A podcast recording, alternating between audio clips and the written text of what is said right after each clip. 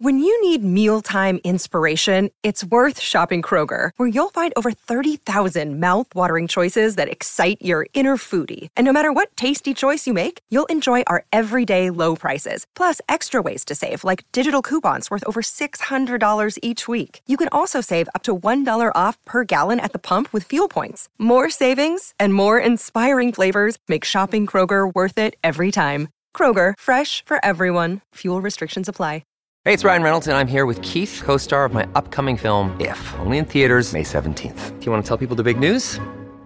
All right, I'll do it. Sign up now and you'll get unlimited for $15 a month in six months of Paramount Plus Essential Plan on us. Mintmobile.com slash switch. Upfront payment of $45 equivalent to $15 per month. Unlimited over 40 gigabytes per month. Face lower speeds. Videos at 480p. Active Mint customers by 531.24 get six months of Paramount Plus Essential Plan. Auto renews after six months. Offer ends May 31st, 2024. Separate Paramount Plus registration required. Terms and conditions apply if rated PG.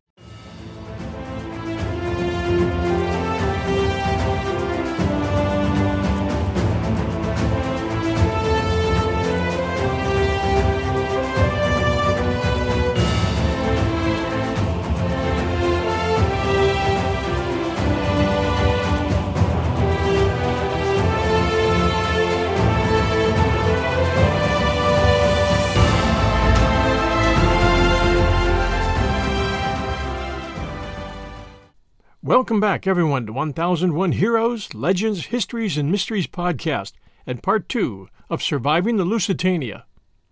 This is your host and storyteller, John Hagedorn. It's great to be with you today. The 18 minutes of trying times that took place from the time when the torpedo struck to the sinking of the big passenger liner, and then the hours spent trying to survive in the 52 degree water until rescue ships reached them, all became a story of life and death and survival or not. In many cases, people survived the sinking, but not the cold water. Sometimes survival was just a matter of dumb luck. In other instances, it depended upon making the right decision under extremely stressful circumstances in a short amount of time, which saved lives. In a time of crisis, many people enter a state of shock and end up just staring blankly at what's going on around them, often becoming victims just through inaction or following the actions of others. Then again, some people snap into a heightened sense of being and often are able to override panic and fear and help themselves and others. Heroism on the Lusitania far outweighed cowardice, and the stories of some of these heroes follows here. Other stories will be covered here as well, like that of the German spies which were aboard the Lusitania and how they were discovered. There were also trials and hearings as well, and of course, many lawsuits filed against Cunard for negligence. We'll explore the results of those trials and the aftermath as well. And there are many who believe that the sinking of the Lusitania was part of a conspiracy hatched by the British Admiralty to create enough outrage in America to cause them to join the war effort against Germany. The Admiralty's legal team did much to stifle certain types of testimony that leaned that way. We'll share more on the cover up from the website rmslusitania.info, specifically the article titled a liberal coat of whitewash, which I think you'll find very interesting, and will guide you to a newly discovered document dump which sheds more light on that cover up. There are dozens of human stories to be shared here. First, we promised the story of Broadway producer Charles Frohman, and here it is. On the day of sailing, mysterious telegrams began to arrive in the ship's Marconi room, addressed to prominent passengers. It was rumored that one was addressed to American theater manager and producer Charles Frohman. Those messages warned specifically against sailing on the ship.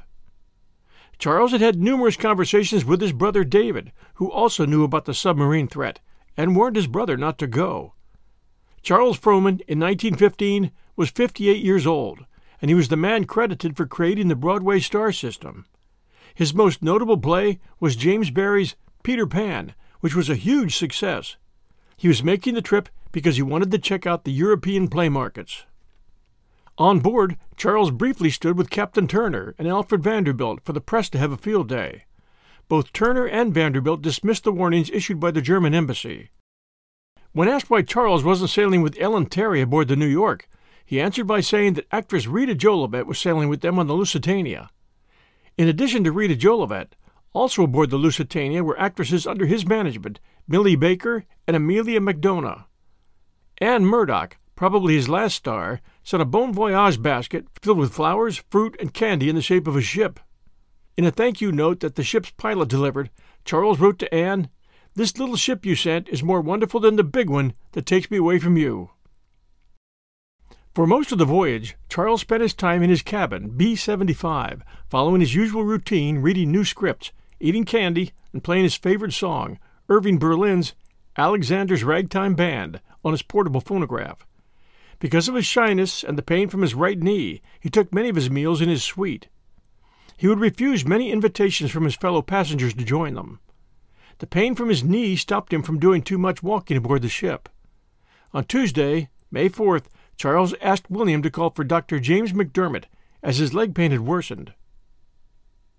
At lunch the next day, Friday, May 7th, Charles sat with his theatrical friends at the dining room center table. Afterwards, he, George Vernon, and Captain Alex Scott were on the port side boat deck, chatting by the veranda cafe, when the torpedo hit. The following events were reported by Rita Jolivet, both in subsequent interview and in her evidence to the Inquiry Board. She was the only survivor of the group who were together at the end. When Rita reached them, Charles was smoking a cigar. He was calm and apparently undisturbed. Scott went below and returned with two life belts. Rita had her own, so Scott gave one to the reluctant Charles. Finally, he accepted it. Referring to the Germans, he said, I didn't think they'd do it. As the ship began to list, Charles said to Rita, You'd better hold on the rail and save your strength. The list became greater, and here Charles spoke his most quoted line Why fear death? It's the most beautiful adventure. Rita recognized this as paraphrasing a line from Peter Pan. That line being, To die will be an awfully big adventure. Rita was then seized by the sudden fear that Charles, who needed his cane, would not be able to manage in the water. Rita's evidence to the inquiry board reveals, firsthand, the emotion and drama of the sinking. We'll read a part of Rita's testimony that we didn't share in part one. She said, My brother in law took hold of my hand, and I took hold of Mr. Frohman, and we went out through the door onto the deck, and the water swept me away from my brother in law and from Mr. Frohman, swept me with such force that my buttoned boots were swept off my feet. I was struck under the water, I sank down twice. When I got up again, there was an upturned boat on which I put my hand and clung to. The boat I clung to had canvas on it, and as a great many other people were clinging on to it, we were sinking, and then came from under it a collapsible boat that carried away the extra people. We remained out there for three hours and a half, and were picked up by a Welsh collier. Charles's body was recovered the following day, the first to recognize him was Oliver Bernard, a theatrical designer, who saw Charles's body in the Queenstown impromptu morgue. Oliver said that Charles looked peaceful, as if he'd never put up a struggle against the sea. In Daniel Frohman's autobiography, written in 1935, he states, Sometime afterwards, I was told that his death was not caused by drowning, but that, before being immersed in the water, he was killed by some heavy object that fell upon him. There has been more than one apocryphal tale to appear following Charles's death. The following is perhaps the strangest, leaving the reader to make of it what they will, as no reference to it appears in Daniel Frohman's biography of his brother. The night of the sinking, John Ryland, one of Charles's office staff at the Empire Theater in New York, was inspecting the building at closing time when he saw Charles sitting at his desk in his fifth floor office. The light was on, and Charles was looking over all his pictures and theater memorabilia that he had laid out on top of his desk. Ryland was perplexed, as he had seen Charles off on the Lusitania only a few days prior. He asked why Charles was back and if there was anything he could do. Charles just shook his head, saying, No, you can't help me, John. Just leave me here alone for a few minutes. Thanks, and goodbye. Ryland left the room and soon returned with the house manager, two box office boys, a press agent, and Charles' office boy Peter Mason, all of them unbelieving. The office was dark, empty, and everything was where it was supposed to be. The men laughed at Ryland, although some were unsettled by his insistence of what he saw. After hearing of Charles's death, Ryland swore off going back to the office again, despite continuing to work at the theater for the next 20 or so years. Another story relates to the famous popular music composer Jerome Kern. Some publications state that Kern was meant to travel with Charles because he wrote the music for the Barrie Review. but that Kern overslept and missed the boat. There is no evidence of this in any Kern biography, and it is likely that it was a story invented by a journalist. In any event, his name does not appear on the did not sail list. A third story involves a lady named Joan Grant, who regarded herself as a sensitive with the ability to see the departed spirits of the dead, and who, with her husband Charles, was dining at the grill room of the Savoy Hotel in London towards the end of the Second World War in 1944. Having been shown to an empty table and seated with her back to a square pillar, Mrs. Grant became disturbed because she sensed the presence of a disembodied spirit in the chair. The Titanic Commutator, a publication of the Titanic Historical Society, continues the story. Charles Grant pointed out to his wife that there were no other tables available suggesting that she try and ignore the spirit. Joan was unable to do this, however. She told her husband that the spirit was male and that he had been dead for 20 or 30 years. She sensed, too, that he was somehow bound to the earthly plane because he had forgotten his real friends. And so the spirit sat by himself in a chair while the years passed and life flowed on in the restaurant around him. Joan Grant then decided to help the lone spirit and, offered thoughts of affection and kindness to the ghost until his loneliness was dissipated. Several departed friends of the spirit apparently then appeared and helped him to leave his earthly prison. The report concluded After the Grants had finished their dinner and arose to leave, Joan noticed a small brass plaque affixed to the column behind her chair. It read, This table was regularly used by Charles Frohman for many years, up to 1915. Frohman had indeed been a regular customer of the Savoy Hotel for many years before his death on the Lusitania, and he usually sat in the same place, in the same chair, often discussing designs for theatrical sets with the famous writer of children's books, J. M. Barrie, whose plays Frohman featured in his theaters both in America and Great Britain, one of those being Peter Pan. The shock to his family and friends of Charles' loss cannot be overstated, and he has never been forgotten. There is a small irony in Charles's choice of ship on the 1st of May. He rejected the liner New York.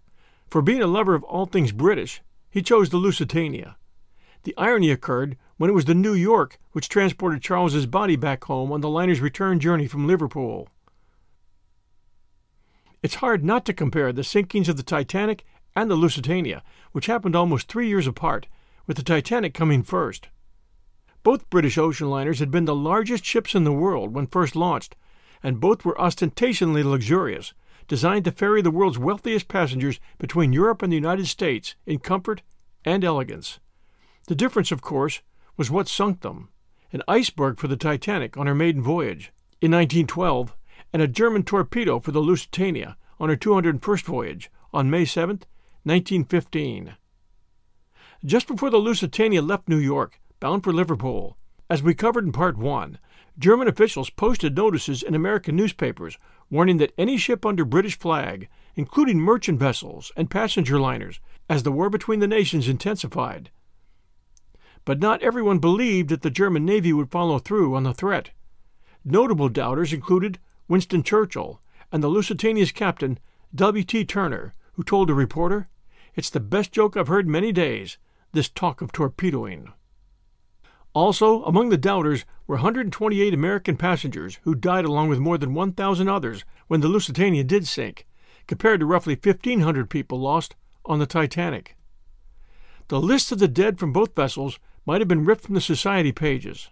Among those who died on the Titanic were Benjamin Guggenheim, heir to his family's vast mining fortune, Isidor Straus, co owner of Macy's, and John Jacob Astor IV, widely reported at that time to be the richest man in the world. Lost on the Lusitania were famed Broadway producer Charles Frohman, whose story was just shared here, fashion designer Kerry Kennedy, and millionaire sportsman Alfred Gwynne Vanderbilt, who was on his way to England to lead the annual meeting of the International Horse Breeders Association. The small world of the immensely wealthy created a number of eerie connections between the two doomed ships. Vanderbilt, for example, had been booked on the Titanic three years earlier, but didn't sail. Lady Duff Gordon, one of the most famous Titanic survivors, had a ticket for the Lusitania, but canceled at the last minute for health reasons. Despite their similarities, however, the two ships were a sociological study of contrast in the human response to imminent disaster. On the Titanic, women and children, and the very wealthy, were more likely to be saved during an ordered evacuation effort that followed the social rules of the day. On the Lusitania, chaos reigned, and the fittest often fought for survival, and lost, however, as many lifeboats didn't end up saving lives. In a big way, the difference had to do with the time it took the two ships to sink. Titanic passengers had two hours and 40 minutes to sort out a system, while the Lusitania went down in only 18 minutes, meaning there was very little time to advance beyond a fight or flight response. Furthermore, everyone aboard the Lusitania was keenly aware of how things had turned out on the Titanic three years earlier. They were, therefore, disabused of the idea that there was any such thing as a ship that was too grand to sink their own included. There has been much controversy over the actions of the captain and crew of the Lusitania, and whether or not the ship was carrying explosives, which actually caused the second explosion. And we'll discuss that as we go forward. There are hundreds of stories from the Lusitania. It should be noted that months of inquiries took place which resulted in no fault judgments against Cunard Lines and the ship's captain, a decision which many felt was wrong. The blame was placed squarely upon Germany, and anti German protests broke out all over London. Many stories related by passengers tell of men and women who forced their way into lifeboats, the days of chivalry having disappeared with the Titanic. But many more talk of heroic actions, and these are just a few. A good place to begin is with Robert James Timmis. Many stories of Lusitania heroism were told of men who assisted women and children, even to the point of giving them their own life jackets. In some cases, that decision to ensure the safety of others resulted in the death of the hero, as in the case of Alfred J. Vanderbilt and R.T. Moody. But in at least one case, that sacrificial act didn't mean the end for the hero. Robert J. Timmis of Gainesville, Texas, was eating ice cream in the dining saloon on Lusitania when he felt the torpedo hit the ship. Eventually, he and his colleague R.T. Moody made their way to the deck where they helped with the lowering of a lifeboat. Timmis was approached by a woman to whom he gave his life jacket, and then a family believed to be the Chantrys, whom he assisted. Harold Chantry, sick with tuberculosis, asked Timmis if he thought his wife Mina and the baby would survive the sinking. Timmis candidly replied, I think so, but you won't. The entire Chantry family would later be counted with the dead. A newspaper article which covers that reads R.J. Timmis of Gainesville, Texas, was returning to England for his yearly visit, accompanied by his friend R.T. Moody, also of Gainesville. Both men gave their life belts to steerage women just as the Lusitania sank. Timmis, who was a strong swimmer, remained in the water, clinging to various objects, for nearly three hours. Then he was taken into a boat, in which he still had the strength to assist in rowing. The boat began picking up all those showing signs of life, and the first person rescued was the half conscious steerage woman to whom Timmis had given his life belt. Moody sank when the ship went under and, although a good swimmer, was not seen again. Thomas Slidell of New York was interviewed in London yesterday and said he saw Alfred G. Vanderbilt on the deck of the Lusitania as the vessel was going down. Mr. Vanderbilt, who could not swim, was equipped with a life belt. Mr. Slidell said, but he gallantly took it off and placed it around a young woman. Then he went off to seek another lifebelt, but the ship sank just a few seconds later. Mr. Timmis survived the Lusitania tragedy and lived for another 24 years, although exposure to the salt water during his ordeal affected his eyesight. He died in Texas in 1939. We'll return with more stories right after these sponsor messages. Life's better with American Family Insurance because our home policies help protect your dreams and come with peace of mind. Save up to 25% by bundling home, auto, and life. American Family Insurance. Get a quote, find an agent at amfam.com. Products not available in every state. Discounts may not apply to all coverages on an auto or home policy. Discounts do not apply to life insurance policies. Visit amfam.com to learn how discounts may apply to you. American Family Mutual Insurance Company SI and its operating companies American Family Life Insurance Company 6000 American Parkway, Madison, Wisconsin. Discover why critics are calling Kingdom of the Planet of the Apes the best film of the franchise. What a wonderful day! It's a jaw dropping spectacle that demands to be seen on the biggest screen possible. I need to go. Hang on. It is our time. Kingdom of the Planet of the Apes. Now playing only in theaters. Rated PG 13. Some material may be inappropriate for children under 13. And now back to Surviving the Lusitania, Part 2. This is a story about survivor Elizabeth Duckworth. Elizabeth Duckworth of Taftville, Connecticut, United States, was aboard the Lusitania to travel to her old home in England. On board, she made friends with Alice Scott and her son Arthur. During the sinking, she assisted Arthur into a lifeboat. She almost boarded lifeboat number 17, which overturned, killing Alice Scott. Elizabeth was rescued by the fishing trawler Wanderer, which is also called Peel 12, and displayed heroism by going back into the lifeboats to rescue more people out of the water. On the day of the disaster, Elizabeth had just finished lunch and went to walk on deck with Arthur when they saw what they thought was a fish. Alice was in her room at that time, recovering from a headache. Then the torpedoes struck. Elizabeth felt the ship shake from stem to stern, and with hot cinders raining down, they rushed to their forward deck. There they were told that there was a gaping hole in the Lusitania's side, and that the ship was indeed going to sink by the bow, where they were standing. The Lusitania was beginning to roll over, and it seemed that it was only a matter of time before the ocean reached them. Panicking, Elizabeth and Arthur started climbing the ship's rigging. An officer, perhaps Second Officer Hefford or First Officer Piper, ran after them and persuaded them in a calm voice to come down. He told them that a lifeboat was ready for them on the promenade deck. Elizabeth then told Arthur Scott to slide down the rope ladder and that she would catch him. Little Arthur was too scared to do so, but Elizabeth shouted, Come on, or you'll be lost. Arthur finally gathered himself together and slid down. Elizabeth, however, missed catching him, and Arthur landed on the deck on his back with the wind knocked out of him. It took Arthur a few seconds to recover, and now with Alice, the three headed toward the lifeboat on the starboard side. Upon arrival, another officer told them we can get the little boy in, but we can't get you in. All right, get him in, was Elizabeth's reply.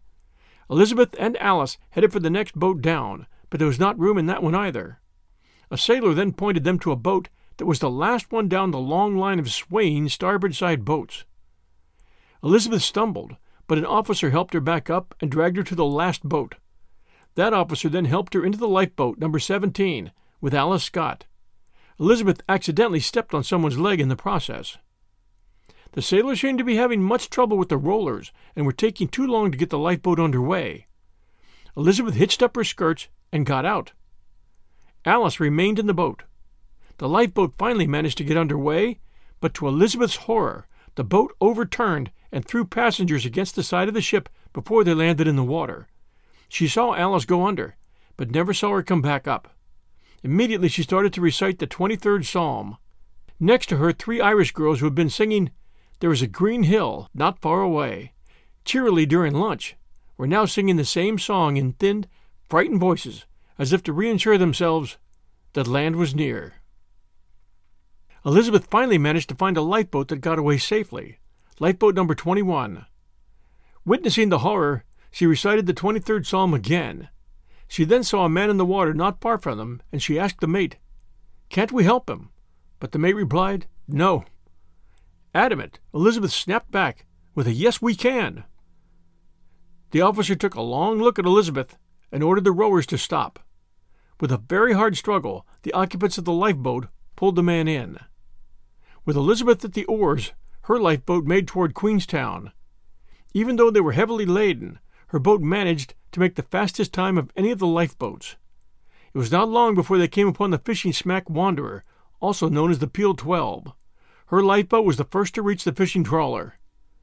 Not long after Elizabeth stepped aboard Peel 12, another lifeboat drifted by with only three persons in it.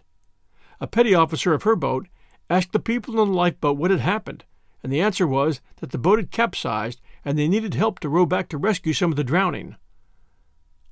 I can't spare anyone, the officer shouted back, shaking his head. You can spare me, Elizabeth shouted, and having carefully measured the distance between the Peel 12 and the lifeboat, Elizabeth jumped the gap between the two and grabbed an oar before anyone could do or say anything to stop her. Elizabeth and her four companions fished about 40 people out of the water. She also saw the vessels City of Exeter and Etonian approaching, and then vanish back on the horizon. She thought grimly that the ships, and she is quoted here, knew nothing of our predicament. In reality, a third ship in the area, the Narragansett, had spotted what seemed to be a torpedo across her bows and warned the ships away. When Elizabeth and her companions came back to the Peel 12, she was helped back on board and greeted with cheers. Upon reaching land, Elizabeth broke down. She was treated for exposure and taken to the Westbourne Hotel. She stayed there for the night. She stayed in Queenstown long enough to identify the body of Alice Scott. She then found Alice's son Arthur, who was to be taken to relatives in Nelson, England, by a missionary. When word reached Connecticut that the Lusitania had been torpedoed, all her son in law said was, Well, she was told not to sail, but you know how it is. Some people have to learn the hard way.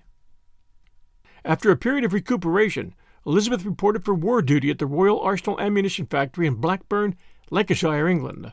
She eventually returned to the United States, and after a five hour wait on Ellis Island, she was readmitted.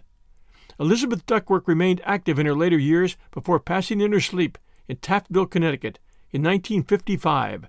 She was 92 years old. Then there's the story of Kathleen Kay. Kathleen Kay was a 16 year old girl from England, born June 30th, 1898. She was able to get into a lifeboat, and she helped row that lifeboat when a sailor fainted, but she continued most of her time comforting and assisting her sisters in misfortune. Throughout the disaster, Kathleen stayed calm, cool, and collected, helping her fellow passengers deal with the tragedy that had just befallen them. Having had such a traumatic experience at a young age would influence most people to avoid ocean travel, but Kathleen didn't stop her traveling adventures. Later, as a young woman, she traveled to California, where she met her future husband, the artist Carl William Brandeen. Brandeen and Kathleen traveled the world, eventually stopping their explorations because of the impending Second World War. Carl Brandeen, a World War I soldier, and Kathleen are buried at the Arlington National Cemetery. Then there was second cabin passenger Professor Joseph Marichal, who was convinced that the second explosion had been caused by the torpedo detonating illegal munitions. He had put his family aboard Lifeboat 21 after seeing Lifeboat 17 spill. Marichal, then aged 38, was a professor of Romance languages, traveling from Kingston, Ontario, Canada, to Birmingham, England, with his wife Jessie, his daughters Eve and Phyllis, and his son Maurice. He and his family were at lunch when the torpedo hit. Marichal believed that the second explosion following the torpedo impact was caused by exploding ammunition, and he testified to that during the Mersey inquiry. But the British assessors, not wishing for any such suspicions to seem credible, did what they could do to destroy his reputation. After surviving the disaster, Marichal enlisted to fight in the First World War to rehabilitate his reputation and was killed in action at the Battle of the Somme in 1916. His family escaped in Lifeboat 21 and was rescued by Wanderer, also known as Peel 11. As the Lusitania sank, Lifeboat 11 became flush with the water, where fleeing passengers and crew now scrambled aboard. Oliver Bernard and third class passenger Francis Luker jumped in. Francis Luker, 30 years old, was a post office worker in the Saskatoon area of Canada, going to Britain to enlist. He was originally from England and did not have any family in Canada.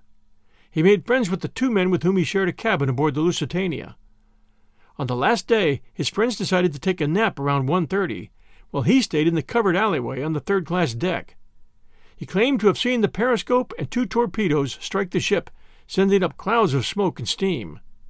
He recalled passengers rushing to the starboard side to see what had happened, only to be thrown into a heap by the ship's lurching and then pitched into the sea by a second lurch. Luker stated that he avoided this fate by holding onto a piece of iron fixed to the woodwork on deck. He then made his way through the ship to the second class to find a lifebelt and claimed to have passed the nursery forward on sea deck. Luker was about to run in to rescue a baby he saw inside, but just then the ship lurched and the door jammed shut, he couldn't open it. He went outside on the starboard side and saw one lifeboat that was too full to enter and another that had pitched everyone inside of it into the sea. The lifeboat he spotted was number 11, and he jumped into it. At the time, the boat was a distance away from the mother ship, so Luker pulled the boat hook to the ship to bring the lifeboat closer to the Lusitania to allow more people into the lifeboat. Phyllis Wickings Smith tossed her baby Nancy to him. He also caught another child thrown to him whose identity Luker did not know. The boat rowed off, but only narrowly escaping being dragged under by the wireless masts belonging to the Marconi. After the ship went down, he was obliged to change boats five times and helped Ian Holbourn aboard another lifeboat. Luker would remember that one of the boats he was in had a defective plug and he was waist deep in water. His last lifeboat was number 15, which was picked up by the fishing smack Wanderer, also known as Peel 12. He was then transferred to the larger Flying Fish, which arrived in Queenstown at about 11:30 p.m. that night. Luker returned to Saskatoon by taking the Orduna to New York in September of 1915. He resumed his job at the post office. On the afternoon of July 17, 1917, only two years later, Luker went swimming in the Saskatchewan River, where others were already swimming. Henry Berger of Saskatoon saw Luker take a dive, but he didn't come up. Berger told the boys with him to get help, while Berger unsuccessfully attempted to find Luker. Sergeant of Police McIntosh located Luker 25 minutes later, but it was too late to save him. Coroner Dr. John A. Vallens attributed Luker's death to drowning due to cramps. Then there was David Alfred Thomas and his secretary, Arnold Reese Evans. They saw a woman standing by with a baby who seemed frozen and unable to save herself. Thomas pushed the woman and her baby into Lifeboat 11 before he and his secretary jumped in also. David Alfred Thomas, 59, was a British Member of Parliament traveling aboard Lusitania with his daughter, Margaret Mackworth, and his secretary, Arnold Reese Evans. On board, they also became friends with Dr. Howard Fisher and his sister in law, Dorothy Connor, who were traveling to France to work in the field hospitals during the war. Father and daughter were separated during the sinking, but both survived, as did Fisher and Connor. Margaret Cox, 27, was a British citizen and Irish national living in Winnipeg, Manitoba, Canada. She was traveling with her 17 month old son Desmond to Ireland to visit a friend, Mrs. Hobcroft, in Dalkey, Dublin. As Margaret entered Lifeboat 15 with her son Desmond, she feared that the ship's funnel would fall on top of them. Under the command of First Officer Arthur Roland Jones, Lifeboat 15 was safely launched. Only six lifeboats, numbers 1, 11, 13, 15, 19, and 21, were successfully lowered from the starboard side. As you already know, some of Lusitania's collapsible lifeboats floated off as the great ship sank, providing refuge for many of those in the water. Both mother and son survived the Lusitania sinking, escaping in Lifeboat 15, which was later picked up by the Wanderer. During the voyage, Margaret and Desmond had become acquainted with Emily and Barbara Anderson. Margaret and Desmond were at lunch when the torpedo hit. Everyone in the dining room made for the door, but a steward told her to go back, as there was plenty of time.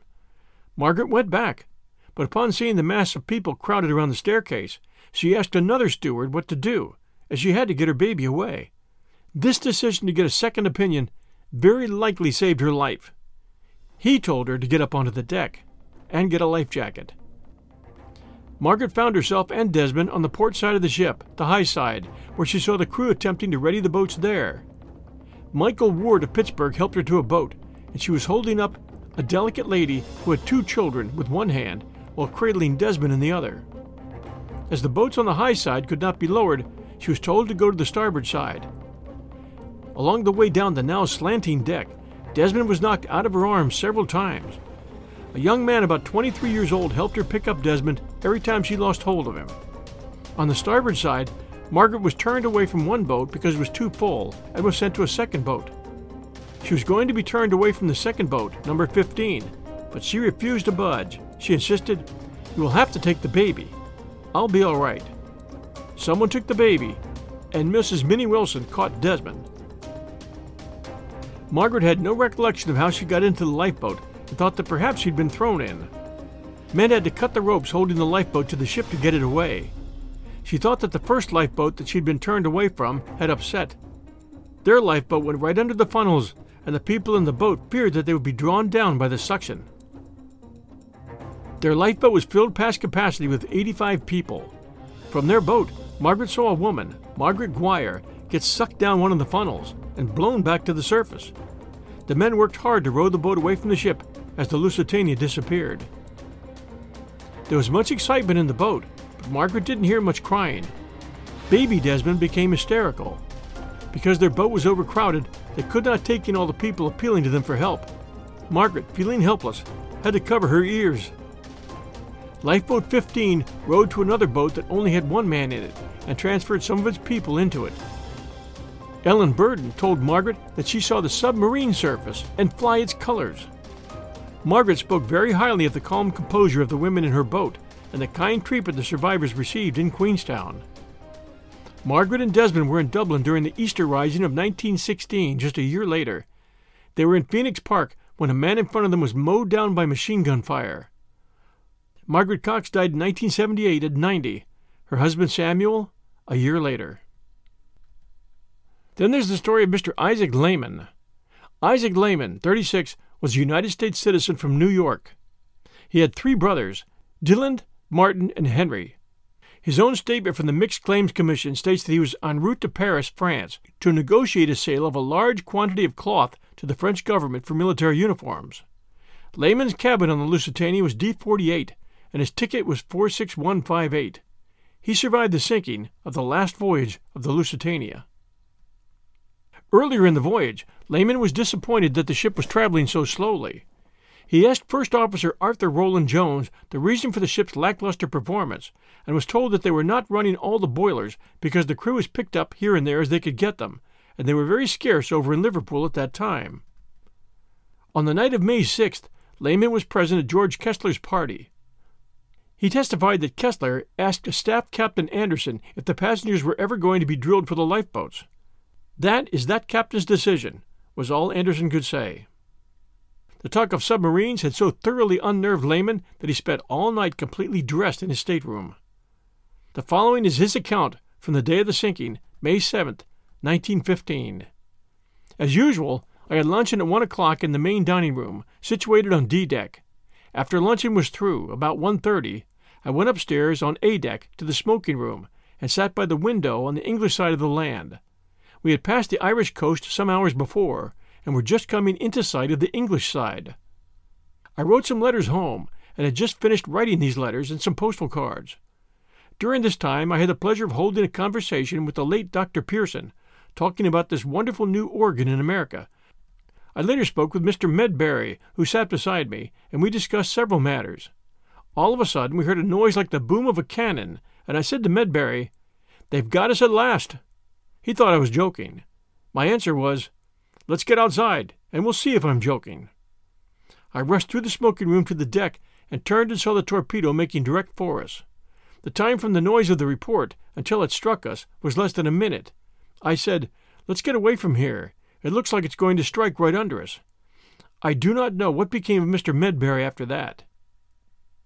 I went to the other side of the deck to the last lifeboat, number 20, on the port side, before the second class came along. Everybody by this time was on deck, and the boat was still shaking like a leaf from the effect of being hit by the torpedo. When I reached the first lifeboat, nobody had made any effort to get it ready for lowering, and I suggested to the different gentlemen around there to get it ready. A great many people got in the lifeboat, and there were three or four men at each rope to lower the boat, one man standing there with a hatchet in his hand to cut the blocks. One side started lowering the boat, and the other did not, and as a result, before anybody knew what had happened, the other fellows let go, and the rope broke, which held the lifeboat and threw everybody into the sea, the boat finally breaking from the davits itself and then dropping into the water on their heads. After I had seen this, I rushed down the deck to the entrance, which is known as the Grand Entrance, and ran down to the D deck to my stateroom, known as D 48, to get a life preserver. When I reached there, the boat had commenced already to settle. Somebody certainly had been in my room already and taken my life preserver. I don't know whatever possessed me, but I looked in my dress suit case and got hold of my revolver, as I figured this would come in handy in case there was anybody not doing the proper thing. I then walked up to B deck and met my steward, by the name of William Barnes, on the way, and I told him to get me a life preserver. I waited for him to get this, and he brought it and put it on for me, saying that it would come in handy. I walked out on B deck and met the ship's doctor, James McDermott, and the ship's purser, who told me that there was not a chance for the boat to go down, that I should remain calm, and furthermore said it was foolish to have my life preserver on. However, I did not take very much notice of this outside the fact that I laughed at them and said it was better to be prepared if anything did happen. This was the last I saw of these men. I understand they were drowned. Purser McCubbin and Dr. McDermott had been calmly puffing on cigarettes. At this time, water was already surging along the starboard side and flooding onto C deck. He then made his way to boat deck port side. He reached the boat deck and saw that lifeboat 16 was gone. He then looked aft to lifeboat 18. 30 to 40 people were sitting in the lifeboat, and no one was lowering the boat. With the Lusitania's bows plunging underneath the water, Lehman demanded of an axe wielding seaman, Why aren't you putting this boat into the water? Who has charge of this lifeboat? The seaman answered, It's the captain's orders not to launch any boats. Furious, Lehman took out his revolver and waved it in plain sight of everyone. He said, To hell with the captain. Don't you see the boat is sinking? And the first man that disobeys my orders to launch this boat, I'll shoot to kill. I drew my revolver, and the order was then obeyed. The seaman did not argue any more and swung the axe to release the pin holding the boat. The boat was just about being started on its way down when the ship gave an awful lurch there were about 30 to 40 men and women standing on the collapsible boat where I was. In coming back toward the ship, smashed all these people who were trying to get into the boat up against the smoking room, killing or badly hurting pretty much all of them. I being knocked down as well and hurting my leg severely, but I succeeded in crawling out and was able to hold onto the rails when the water from the funnels commenced pouring over us. Lehman saw blood streaming from his injured foot the crew regained control of Lifeboat 18 and were easily lowering it when a man in the boat stood up and shouted, Don't you drop this boat! Just then, the crew lost control and Lifeboat 18 threw its load of people into the water. Lehman then grabbed onto a nearby rail, but the water commenced coming over the smokestack and washed him right off the deck and into the ocean. The water probably did not come over the smokestack, but most likely was swirling around the ventilators. His testimony read A terrific explosion occurred in the front of the steamer, and then I noted the lifeboat which had killed these people had gone back into its original position. By this time, the ship was sinking fast, and this boat finally got away safely. I was then thrown high into the water, free and clear of all the wreckage, and I then went down twice with the suction of the steamer, and the second time I came up, I was 400 or 500 feet away from the ship. I clung to an oar, and just then I saw the Lusitania take her final plunge. It sounded like a terrible moan in the water. Immediately after she sank, there were hundreds of people struggling in the water, praying and crying for help. There was wreckage all around old chairs, wood, all kinds of smaller items. But taken all in all, there was very little large wreckage. The water was not so cold, at least to me, and it was a lovely day, the sun shining and not a ripple on the water. Had the sea been the least bit rough, I don't believe that out of the entire lot that were living at the time she went down, 50 would have been saved, as most of the boats that did get away had no plugs in them, and the collapsible boats that were floating had no oars in them. The sights in the water around me defy description. Right near me were several men who watched with me for help. We saw, about a mile distant from the wreck, what we thought was a sailboat, which kept our hopes up, but we soon found out that this must have been the periscope of the submarine which sunk us, watching us. In the water, he found a baby next to him, and he and another man lifted the baby onto a steamer chair floating by. The two men managed to keep the baby alive for an hour and a half, but eventually the child succumbed to exposure. Towards five o'clock, torpedo boats and other boats came to our aid. I managed to keep alive by using my arms and my left leg to keep warm. As towards sundown, the water commenced to get very cold, and I became very numb. I was only picked up by Chief Officer Jones about 6:15 in the evening, having been in the water from 2:28, as my watch stopped at that time, almost 4 hours. I generally weigh about 200 pounds. I was in the water with all my clothes on, shoes and life preserver, and when I was picked up, it took six men to haul me in the boat. I had become so heavy. After leaving the lifeboat, I was transferred first to the Wanderer, Peel 12, then to the tender known as the Flying Fox, also called the Flying Fish, and after leaving the scene of the disaster, we did not arrive in Queenstown until 11 o'clock that night. We tied up at the Cunard dock and the arrangement for the reception of the survivors was just as hard and difficult as it was to get saved from the Lusitania. The reason for the difficulty was that the captain would not let anyone off the boat until he received clearance from the proper authorities. Passengers led by Charles Lauriat overrode the captain's orders, as many people on the boat were in need of immediate medical attention. While in Queenstown, he stayed in the Queen's Hotel and was asked to share a room with three men. Lehman also received no attention at all and nothing to eat at all. Thus, he thought it best to make his way to London as soon as he could. He took the 1:30 train on Sunday for London via Kingstown. The boat train reached Holyhead at midnight and London Monday morning at 6:30. Lehman would offer these criticisms during the trials. In conclusion, I would say that on board the steamer when she was sinking there was very little panic. Everybody seemed to be resigned, but there was no real direction on the part of the officers or men who had charge of the boats. No one to command them and no one to give orders. The portholes on the D deck were never closed, which I understand is the work of the stewards. This is one of the causes that the boat went down so quickly. The greatest life saving apparatus on the boat was the life preservers. People ran around looking for them, but none could be found. Then the lifeboats were so heavy that it took ten men to handle one boat, and those who are not experienced in this work cannot very well get them out. Had a lot of life rafts been thrown overboard before the sinking of the boat, and had not some of the officers and men in command issued orders not to lower the boats, and had some other members of the ship, who really believed that the steamer would not sink, done something to help, a great many more lives would have been saved. We'll return with our story right after these sponsor messages. Wyndham Hotels and Resorts makes travel possible for all. Whether it's the long haulers looking for a great cup of coffee, a roomier rest for the on a whim road trippers, or a place to make summer memories with the whole family. No matter who you are, where you're going, or why, with 24 trusted brands to choose from like La Quinta, Days Inn, and Super 8, your Wyndham is waiting. Get the lowest price at wyndhamhotels.com. Restrictions apply. Visit website for more details.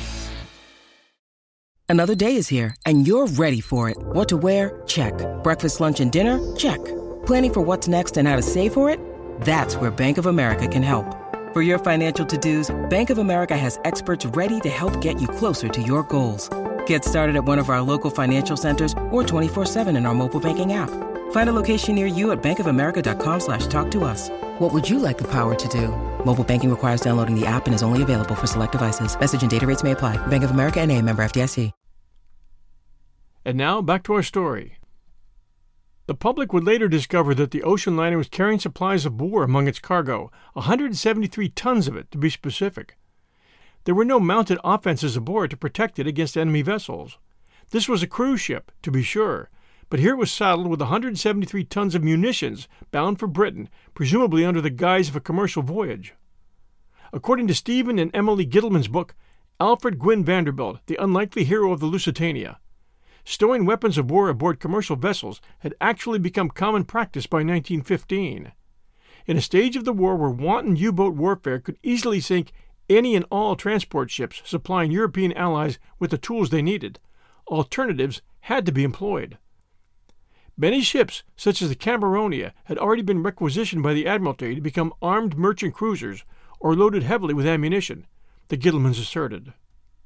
The Germans maintained that despite also carrying citizens, the Lusitania was carrying weapons of war, which made her an enemy vessel to them. The United Kingdom subsequently saw a groundswell of anti German sentiment. As the First Lord of the British Admiralty, Winston Churchill, said that the poor babies who perished in the ocean struck a blow at German power more deadly than could have been achieved by the sacrifice of a hundred thousand men.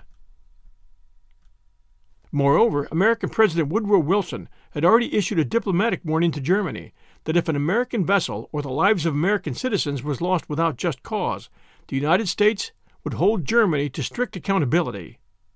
It should be mentioned, by September of that year, following the sinking of the Lusitania, Woodrow Wilson gave a speech in Philadelphia where he actually said that peace at this time is much preferable to war, and that peace made America a better country. Also in September of that year, Germany formally apologized for the sinking and vowed to curb its unregulated U boat warfare activity. The resulting thinking was that for the time being, President Wilson was satisfied enough with this apology as to not declare war on Germany. and that feeling of peace and love apparently did last until 1917. But that was overturned by the finding of the Zimmerman telegram. British intelligence intercepted a telegram from German Foreign Minister Arthur Zimmermann to the German Minister of Mexico, Heinrich von Eckardt, which revealed that Germany was prepared to return to its previous model of wanton submarine warfare. All ships in the official war zone would be sunk, regardless of their civilian capacities, that telegram read. It also revealed that Germany was considering an alliance with Mexico if the U.S. sided with the European allies. This telegram, in combination with the loss of 120 American passengers aboard the Lusitania, finally justified the Americans joining the war. Meanwhile, the ship's captain was accused of negligence and blamed for her destruction. It was alleged that he was given specific instructions regarding safety maneuvers which he failed to follow. First Sea Lord Fisher asserted that it's a certainty that Captain Turner is not a fool but a knave. I hope that Turner will be arrested immediately after the inquiry, whatever the verdict. It was concluded that Turner had ignored every safety precaution of which he had been informed, and was thus the cause for the ship's demise. According to Erik Larson, Arthur of Dead Wake, The Last Crossing of the Lusitania, the blame does not solely rest on the ship's captain, but rather on a covert British mission. In the Milton Keynes complex within Bletchley Park, where Alan Turing hacked the Nazi Enigma machine decades later, Brits deciphered German codebooks to mount anti submarine espionage missions in a so called Room 40. Larson's research has led him to believe that the British intelligence unit in Room 40 orchestrated a cover up for the ship's sinking by blaming it on the Lusitania's captain in order to preserve its espionage program. Room 40 was the super secret organization founded by the Admiralty to take advantage of the miraculous recovery of three German codebooks, Larson explained. Using those codebooks, they successfully intercepted and read German naval communications. Additionally, a British detective named William Pierpoint was assigned to board the Lusitania covertly to look for potential German agents in hiding. He did apprehend three such agents the day the ship launched. The question then becomes whether or not the British were aware of Germany's attack on the ocean liner before it happened, and if so, did they then allow it to happen? The thinking is that had they interfered, then they ran the risk of exposing their covert mission to the Germans. Perhaps they too thought that in allowing the Germans to attack a commercial liner, then potential allies like the Americans would have a reason to join in their war effort. One thing is for certain, however the British blamed the Lusitania's captain as soon as they possibly could, which, in and of itself, warrants some suspicion. It's not exactly clear why the Admiralty went after Turner, said Larson, but what is very clear from the record is that the Admiralty went after him immediately, within 24 hours. Turner was going to be made the scapegoat, which is odd because the publicity value of laying the blame on Germany would have been enormous. When asked whether or not Larson believed that this meant that there was a British cover up in place during the immediate aftermath of the ship's tragic sinking, he didn't dismiss the notion. Cover up is a very contemporary term, he said, but one of Churchill's top priorities when he was in the Admiralty was to keep Room 40 a secret even to the point, as one of its members said, of not passing along actionable information that could have saved lives. Larson even referenced a prestigious naval historian who wrote a book about the top secret Room 40 department. The man, long dead, had been interviewed and left behind a transcript in the Imperial War Museum in London, which essentially confirmed Larson's suspicions. I've thought and thought about this, and there's no other way to think about it except to imagine some sort of conspiracy the transcript read. And then there's this great article titled A Liberal Coat of Whitewash from RMSLusitania.com. While the rest of the world was engulfed in the First World War, the United States was officially a neutral country in 1915 that sold munitions to the British despite American neutrality laws. Such actions were officially illegal, and anyone who facilitated such an action would be jailed. In practice, however, Sympathetic and business attuned Americans ignored those regulations and knowingly allowed the British to ship war goods out of the USA on ships like the Lusitania. The facts of the Lusitania's last crossing remain that the Admiralty did not do their utmost to protect it, that Lusitania was carrying munitions under the guise of a passenger ship, and that the ship suffered from a second, unexplained explosion and sank bow first in under 20 minutes. While one cannot definitely say that the second explosion was caused by the munitions in the cargo hold, even the suggestion of it would have been damning to the British cause. This, in combination with the aforementioned facts, would have blunted the horror of the German attack and brought into question Britain's practice of using women and children to ensure the delivery of their war cargo. With these revelations, United States could hardly be expected to continue to turn a blind eye to British munitions running practices, and Britain's much needed supply of war material would have been in serious danger of being cut. In light of this national threat, the inquests deliberately discarded testimony of witnesses who claimed that only one torpedo and an internal explosion sank the ship, and went on to destroy the reputation of second cabin passenger Joseph Marichal, who claimed that munitions were the source of the second explosion. The cargo manifest may have been deliberately changed to end any speculation that the cargo was explosive, regardless of the cause of the second explosion. Eager to absolve the Admiralty of negligence in handling Lusitania's last days, Churchill and Fisher were quick to pin as much blame on Captain Turner as possible, backdating Admiralty orders, distorting geography, and hiring the best legal talent to prove Captain Turner guilty. The reputation of a man like Turner could hardly have mattered to Churchill and Fisher when the survival of Britain was at stake. Lord Mersey, who presided over the inquest, however, was aware of the political sensitivities during wartime, and made sure that everyone on the British side came out whitewashed, and that only the Germans were pronounced as the villains. And yet, the story does not end there. Certain documents and exchanges between Lusitania and the Admiralty, which undoubtedly would have painted the Admiralty as grossly negligent at best, remain classified to this day. Researchers, authors, and the general public still do not have access to these documents, which begs the question what about the Lusitania's last voyage? What about the Lusitania's last voyage still needs to be classified more than a hundred years after her sinking?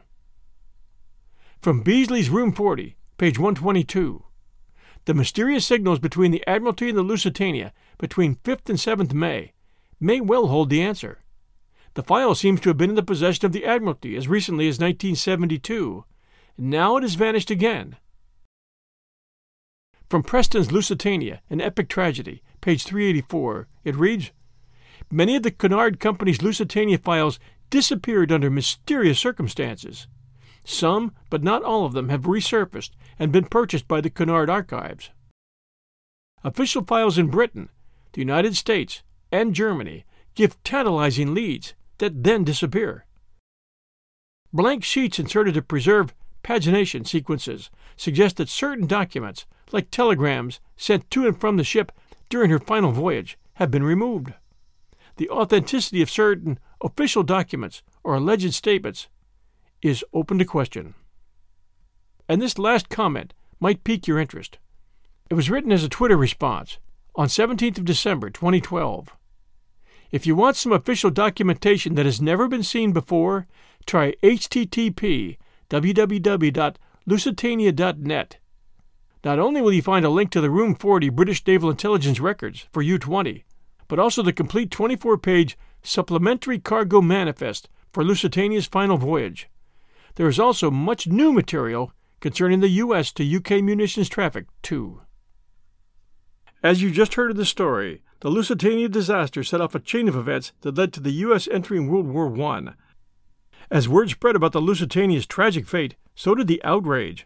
American citizens were saddened and stunned, but not ready to rush to war. President Woodrow Wilson, as has been said, wanted to proceed with caution and remain neutral, while former President Theodore Roosevelt demanded swift retaliation. In April 1917, the United States Congress voted to declare war on the Central Powers and entered World War I. And the war they called the War to End All Wars was finally ended two years later. We hope you enjoyed this episode from 1001 Heroes, Legends, Histories, and Mysteries podcast. This is your host and storyteller, John Hagedorn. We do appreciate reviews very much, so if you have a few moments, especially you Apple listeners, please do stop and send us a review. I'm also encouraging you to give our 1001 Stories for the Road a try. We recently started Mark Twain's story, A Connecticut Yankee in King Arthur's Court, and I think you'll enjoy that very much. We're retelling it two chapters at a time. And it's a great story. It's doing very well for us. Until next Sunday night at 6 p.m. Eastern Time, everyone, stay safe, and we'll be back soon.